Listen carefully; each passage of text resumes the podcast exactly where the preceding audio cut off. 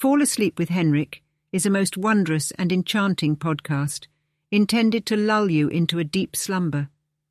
Know that you need not exert yourself in listening to the words, for each episode is fashioned after a dream, wherein coherence waxes and wanes and twists and turns.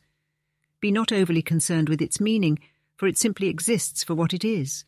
Hey there, and welcome to Fall Asleep with Henrik, a podcast that's specifically designed to help people fall asleep. I'm your host, Henrik, and I'm just an ordinary person from Sweden. Fall Asleep with Henrik is actually the English version of the Swedish podcast with the same name, which has been helping hundreds of thousands of people in Scandinavia fall asleep since 2018. The Swedish word somna means fall asleep, and it's become synonymous with a unique experience that only Scandinavians have come to know. And now, that experience is available to the English speaking world. But what makes this podcast so special? Unlike traditional relaxation or meditation podcasts, Fall Asleep with Henrik doesn't use visualization techniques or deep breathing exercises to help you relax. Instead, I'll be talking about random things in an improvised and often illogical manner. The podcast's main goal is to provide a distraction for listeners who are trying to fall asleep, be creative, or do boring repetitive tasks.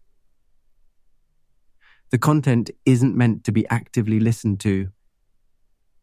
And you're encouraged to let my voice become your jumbled thoughts for a while, without worrying about paying too much attention to the words.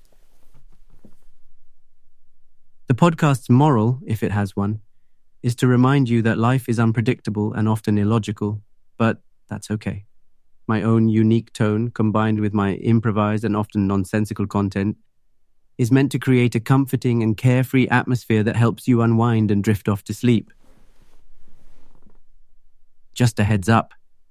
This podcast is a transcribed version of the Swedish podcast, which is entirely improvised. I very rarely correct mistranslations or illogical passages in order to maintain the authenticity of the Swedish version. This means that you can expect a similar level of improvisation and randomness in each English episode.